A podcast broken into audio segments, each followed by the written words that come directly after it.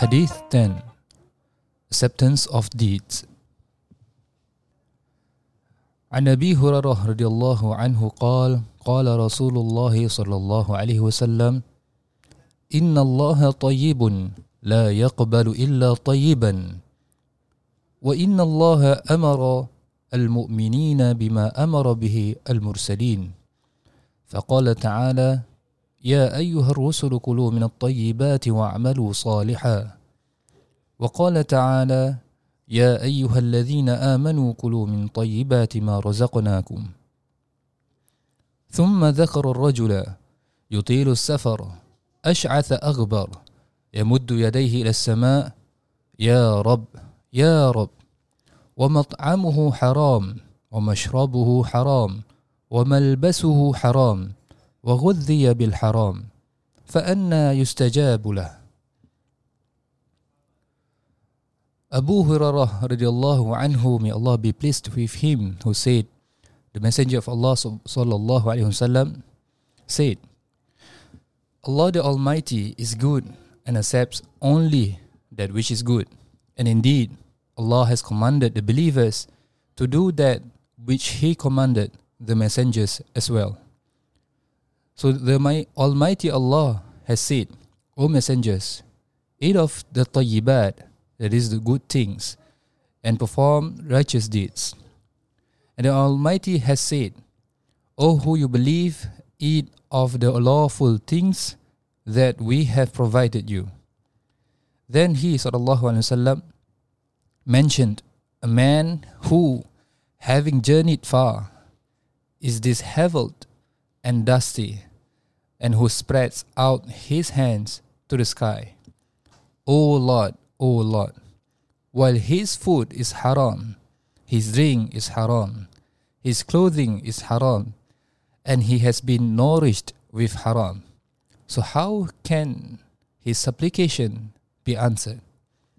Hadith reported by Imam Muslim.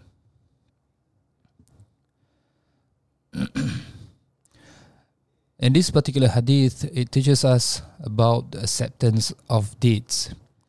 Whereas uh, initially it begins with Inna Allah tayyibun. And this particular uh, word, where some of the scholars has translated it or linguist in terms of uh, linguistically, it means it can mean four things: pure, free from defects, good, and wholesome. And the first part of this hadith or the hadith establishes that Allah is tayyib.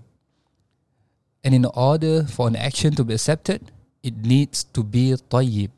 Thus, not having any form of riya that is showing off or any form of uh, actions that can negate or um, invalidate the ikhlas not only do our action needs to be tayyib, but our aqidah, our iman needs to be tayyib too. So we do we need to free, we need to free it from any wrong beliefs and thoughts about Allah Subhanahu wa Taala. By Allah accepting an action, this could mean three things, or in three forms.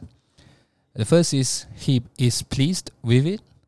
The second is He rewards us for it. And the third is we are not required to do this action thereafter. For example, it has been fulfilled. Imam bin Rajab al Hanbali said that Allah's acceptance that is being referred to to this hadith falls under the first or second meaning of acceptance, not under the third meaning.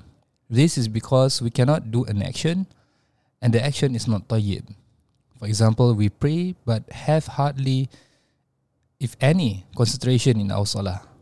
Then Allah will accept it in that we are not required to do it again, but will not accept in it, will not accept it in that He is pleased with it, or we are rewarded for it because this action was not done with a form of tayyib.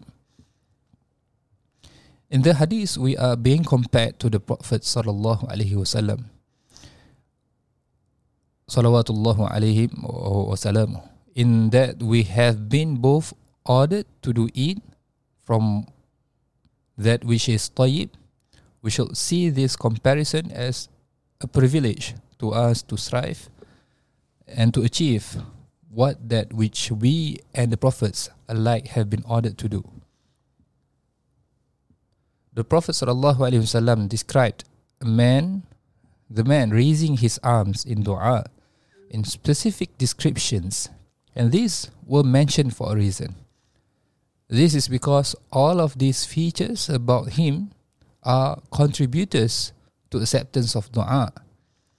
For example, he was first traveling, meaning time of traveling is part of the contributors of acceptance of dua, where time of acceptance of dua.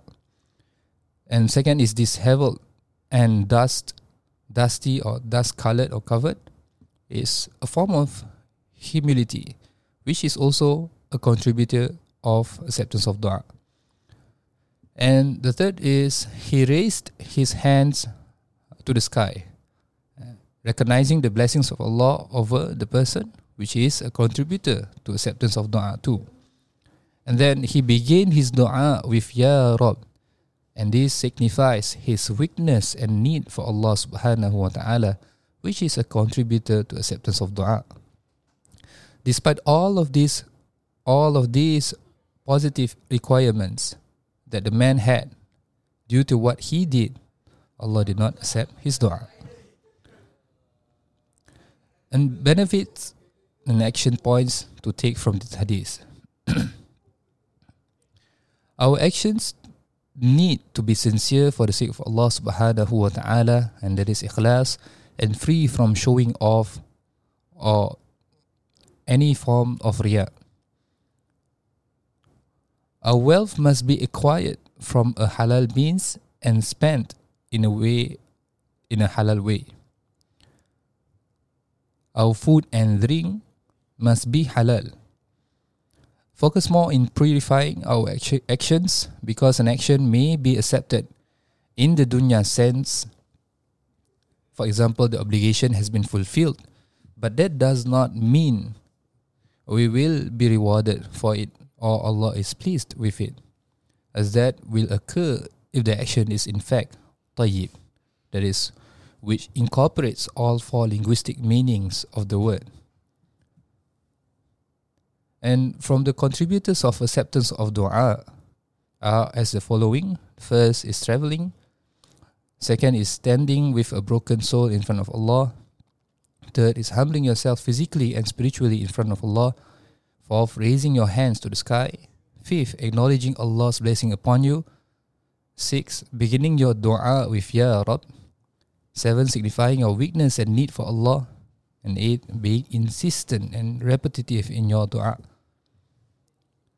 and stay away from eating or drinking from what is haram or wearing or using products purchased with haram money or unlawful money and as that will lead to Allah rejecting our du'as. Our prayers or dua to be accepted, for our prayers and dua to be accepted, you don't necessarily have to get what you ask for, as Allah may give you something better, but you do not realize it. May Allah subhanahu wa ta'ala grant us understanding from this hadith and may we all uh, get benefit from it insyaAllah. أقول قولي هذا وأستغفر الله العظيم لي ولكم والسلام عليكم ورحمة الله تعالى وبركاته